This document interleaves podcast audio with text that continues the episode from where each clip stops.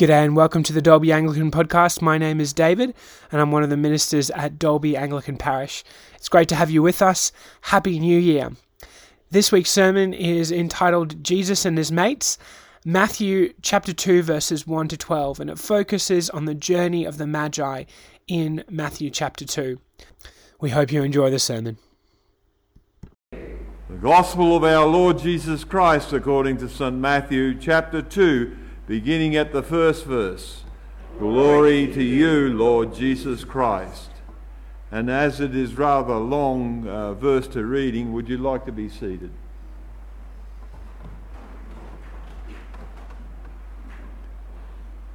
After Jesus was born in Bethlehem in Judea during the time of King Herod, Magi from the east came to Jerusalem and asked, Where is the one who has been born King of the Jews.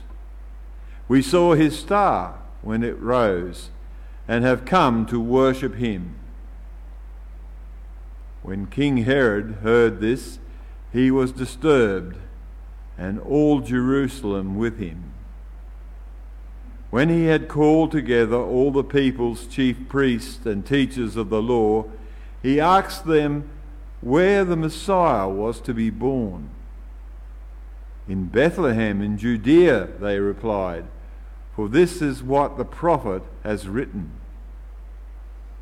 But you, Bethlehem, in the land of Judea, are by no means least among the rulers of Judah. For out of you will come a ruler who will shepherd my people Israel. Then Herod called the Magi secretly and found out from them the exact time the star had appeared. He sent them to Bethlehem and said, Go and search carefully for the child. As soon as you find him, report to me, so that I too may go and worship him. After they had heard the king, they went on their way, and the star that they had seen when it rose, went ahead of them until it stopped over the place where the child was. When they saw the star, they were overjoyed. On coming to the house, they saw the child with his mother Mary, and they bowed down and worshipped him. Then they opened their treasures and presented him with gifts of gold frankincense, and myrrh. And having been warned in a dream not to go back to Herod, they returned to their country by another route. Well, friends, uh, good preachers will always, um, well, often like to finish off a good sermon with a poem. Uh, but I'm not a very good preacher, so I'm going to start with a poem today. Can we go to the next slide, Tom? Yeah. We're starting a series called Jesus and His Mates. And it's all about um, Jesus and friendship. And I'm going to read to you now T.S. Eliot's The Journey of the Magi, which is all about this story that Ken just read about. But it also illustrates the friendship um, and the journey that these friends we don't know how many there were. Tradition, tradition seems to say that there were three, um, but we don't know. Matthew doesn't tell us. But um, T.S. Eliot's poem, I think, really puts it into perspective. It goes like this A cold coming we had of it, just the worst time of the year, for a journey, and such a long journey. The ways deep and the weather sharp, the very dead of winter and the camels gored, sore footed, refractory, lying down in the melting snow. There were times we regretted the summer palaces on slopes, the terraces, and the silken girls bringing sherbet. Then the camel men cursing and grumbling, and running away and wanting their liquor and women, and the night fires going out, and the lack of shelters, and the cities hostile and the towns unfriendly. and the villages dirty and charging high prices. A hard time we had of it. At the end, we preferred to travel all night, sleeping in snatches with voices singing in our ears, saying that this was all folly. Then at dawn, we came down to a temperate valley, wet below the snow line, smelling of vegetation, with a running stream and a watermill beating the darkness, and three trees on the low sky.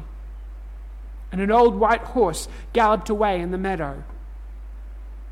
Then we came to a tavern with vine leaves over the lintel, six hands at an open door dicing for pieces of silver and feet kicking the empty wineskins. But there was no information. And so we continued and arrived at evening, not a moment too soon. Finding the place, it was, you may say, satisfactory. All this was a long time ago. I remember, and I would do it again, but set down. This set down. This. Were we all led all that way for birth or death? There was a birth, certainly. We had evidence and no doubt. I had seen birth and death, but had thought they were different. This birth was hard and bitter agony for us, like death, our death. We returned to our places, these kingdoms, but no longer at ease here in the old dispensation with an alien people clutching their gods. I should be glad of another death.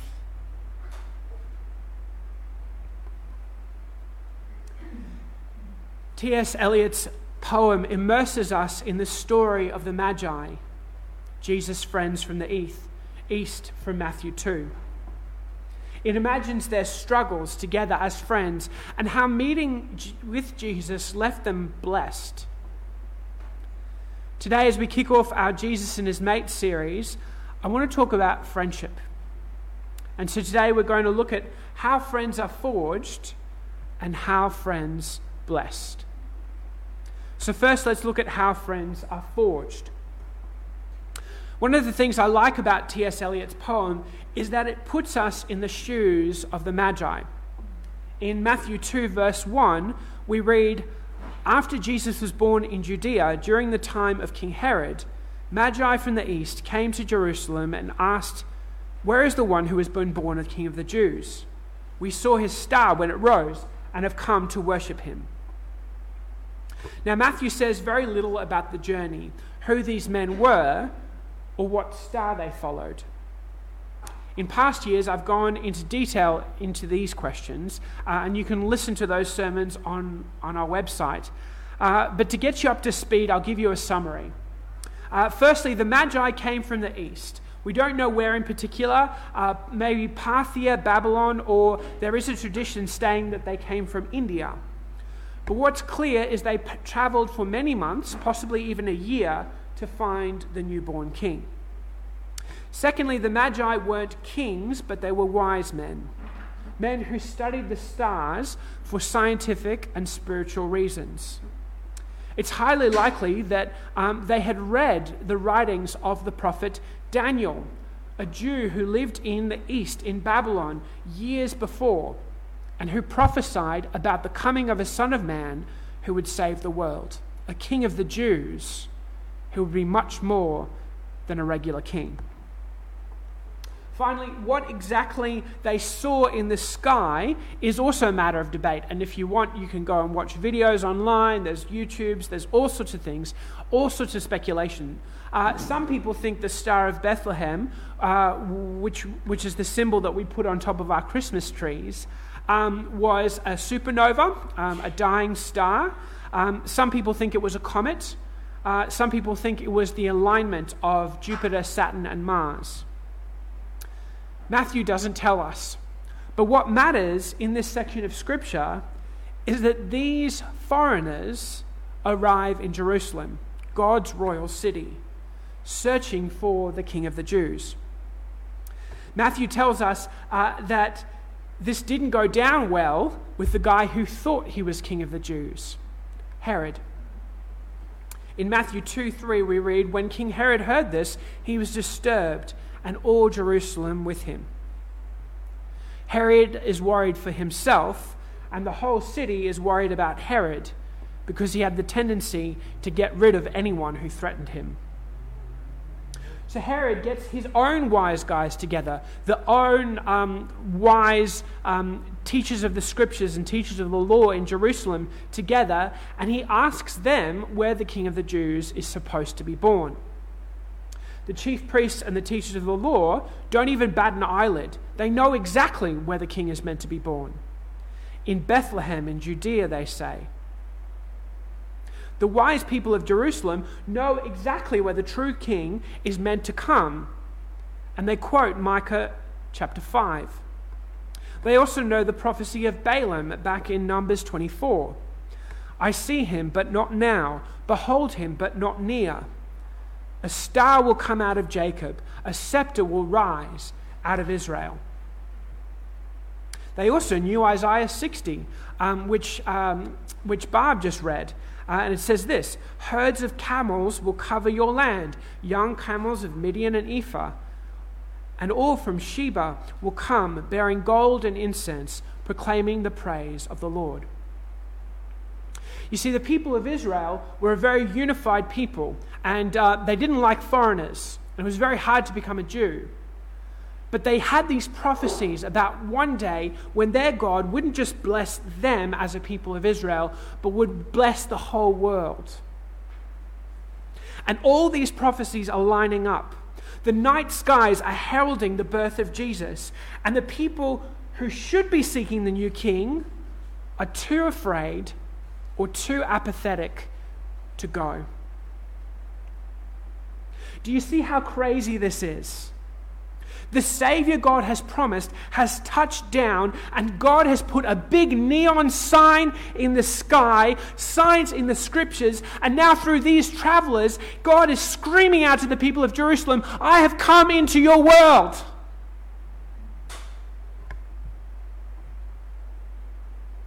But they don't go. Very few people in Jerusalem care. Friends, we need to be shocked by this, but we also need to recognize that we do the same thing all the time. Every day, God is ready to meet with us and be our friends. But so many people in Dalby don't know or don't care that God wants to meet with them. And what about us? Sure, we might come to church and do churchy things, but are we committing to seek Jesus out in our lives and forge a friendship with him? The wise men traveled for a whole year to meet with Jesus. Are we ready to forge a relationship with our God? It's amazing how the Magi are friends of science. They study the stars and believe that a rational God created the universe. So for them, it's perfectly natural that God is using the stars to point to his Savior. Notice that although the Magi are friends of science, they also recognize that science has its limits. We all have limits of what we can explain. And the Magi end up asking for directions.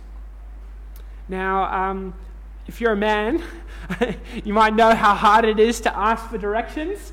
Uh, I remember going on holiday to New Zealand with Zoe uh, back when we were dating, we weren't even married yet. And, um, and we, we rented a car, and I was sure that there was this beach um, that we could go to, and I, I kept driving, and I just refused to ask for directions. and so for hours we drove, and Zoe got angrier and angrier, and finally we pulled over to a supermarket and asked for directions, and they helped us to get to this place. The Magi are friends of science, but they're ultimately friends of truth, and they're humble enough, unlike me, to ask for directions. They come to Jerusalem uh, because that's where you'd go to find a king. But they need the Word of God, they need the Scriptures in order to get to the exact place. Finally, the Magi are friends of authenticity. After learning where the king is meant to be born, Herod calls the Magi and sends them on their way, asking them to report back to him. He doesn't send soldiers because that would tip the people of Bethlehem off. He doesn't even seem to believe the prophecies at this point. But the Magi are friends of the true king, not of the false king. And so they go. All this comes together to show us that true and godly friends are forged under trial. Fair weather friends are just that people who won't travel through the hard yards with you, who won't commit to helping you, and who have a relationship with you so far as it benefits them. The Magi show us that true friendships are forged through trial. They're ready to go to the ends of the earth, into hostile places, ask for directions, and follow truth and integrity to where it can truly be found. Friends, wisdom today still seeks out Jesus. The Magi are friends of Jesus even before they meet him. Friends, let's look to surround ourselves this year with authentic friends and let's invest our time and our energy into being true friends ourselves. True friendships are forged through hardship and sincere searching. The next thing we see in this passage is that friends bless. Matthew 2, verse 9 says, After they had heard the king, they went on their way and the, star that they had seen when it rose went ahead of them until it stopped over the place where the child was. When they saw the star, they were overjoyed. On coming to the house, they saw the child with his mother Mary, and they bowed down and worshipped him. Then they opened their treasures and presented him with gifts of gold, frankincense, and myrrh. Notice how the Magi don't give up when they find that they've got further to go. While the people of Jerusalem can't be bothered to take the six kilometer journey to Bethlehem to see if the prophecy is coming true, these foreigners are overwhelmed when they see the star again. T.S. Eliot again captures how bedraggled Jesus' home in Bethlehem would have been. He says, in, in perfect English, um, understatement. He says, Finding the place, it was, you may say, satisfactory. But Matthew tells us that when the Magi get to the house where they find the toddler Jesus, they do what? They worship. Often we focus on the gifts. They don't first give him gifts. Instead, they bow down and worship the king. Now, for Matthew and for us, this is an electric statement. Notice the friends don't bow down before Herod when they see him in Jerusalem. They're too important and too smart to bow down to a fake king. But here they find a toddler in a backwater town and they bow down. Finally, they open their treasures and bless Jesus' family with gifts. Gold was a gift for a king, Frankincense was used for burning in worship, and myrrh was an essential oil used for healing and also for embalming dead bodies. Jesus is Savior, High Priest, and King, and these gifts are prophetic and fitting. These foreigners, who might not even be able to speak Mary's language, let alone get to know young Jesus, are friends who bless. Many think that these expensive gifts might have been used by Joseph and Mary to, um, to, to pay for their travel out of Bethlehem and to Egypt so that they could escape Herod. They blessed Jesus with gifts, but they also blessed Jesus with their worship and with their presence. Friends, as we begin the new year, let's not forget how much God has blessed us with the people in our lives. So often we set New Year's resolutions, um, and that's okay. We set resolutions to get fit, to sleep more, to succeed uh, personally and professionally. But do we also resolve to spend time with our friends and family? Why not set a resolution right now to call up a friend or a family member on a regular basis? Send them a text and grow in your relationship with them. On Thursday, I got a phone call from someone in Toowoomba asking if I knew a man named John Redman.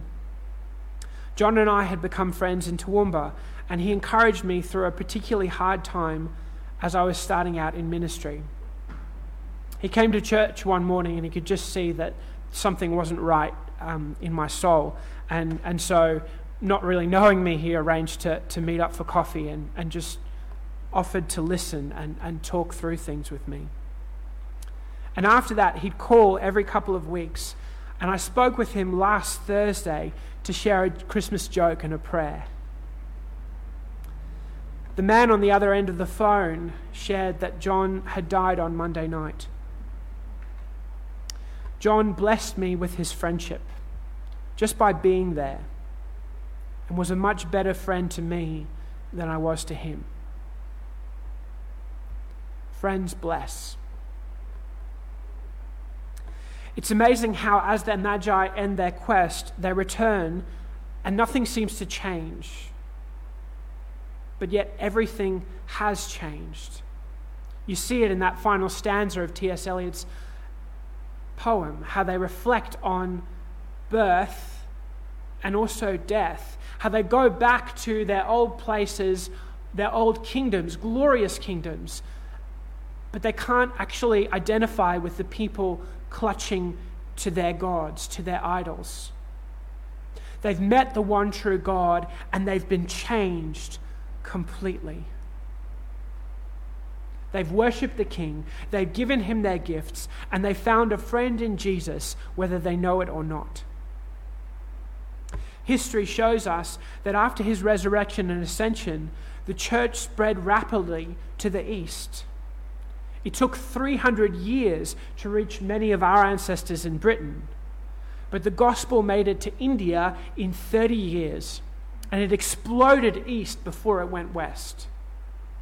Still today in Iraq, the land where the Magi probably came from, Christians hold on to their faith despite intense persecution. The fastest growing church in the world today is in Iran another possible homeland of the original Magi. Um, research over the last couple of years from the Netherlands shows us that through COVID lockdowns, people throughout Iran have been tuning in to online church services and turning from Islam to Christianity. There were about 100,000 Christians in Iran 10 years ago, and today there are over 1 million. True hearts from the East are still finding friendship in Jesus. Friends, friendship with Jesus is the best thing in the world. When we come to Jesus, give him our worship, give him our all, we always leave blessed. The Magi gave Jesus and his family just enough time and enough money to escape Herod and Jesus grew from a boy into a man and taught his disciples true friendship. In John 15 15, Jesus says, I no longer call you servants, because a servant doesn't know his master's business. Instead, I have called you friends. For everything that I've learned from my Father, I've made known to you. What a friend we have in Jesus. What a friend we have in Jesus. And when we commit to forging a friendship with Jesus, the blessings that he lavishes on us are greater than the purest gold, the finest frankincense, and the thickest myrrh. Can we go to the next slide, Tom? Thank you. The word epiphany means to shine through. An epiphany is a joyful moment where the light of understanding shines through to your deepest soul and something clicks. The story of the Magi shows us how their friendship, forged under trial and search for truth, leads them to friendship with Jesus, and they go away blessed. Let's pray for God to give us an epiphany this year to give us a fresh revelation of His goodness and love, to show us what's worth living for and searching for in life. Let's commit to forging better relationships with Jesus and with the people around us this year. Let's let the light of Christ shine into our souls and shine out from us into the darkness around us so others may experience friendship with Jesus and receive his blessings too. Let's pray. Loving Lord God, we thank and praise you for your word to us. It is a light to our feet and a light to our path. And Lord, we just pray for a fresh revelation this year of your goodness and love. The heavens declare the glory of the Lord, and your scripture points us to our Savior. And so, Lord, this year, as we begin 2022, we commit to you in friendship and love. And thank you for your manifold blessings, both in the here and now and forevermore. Amen.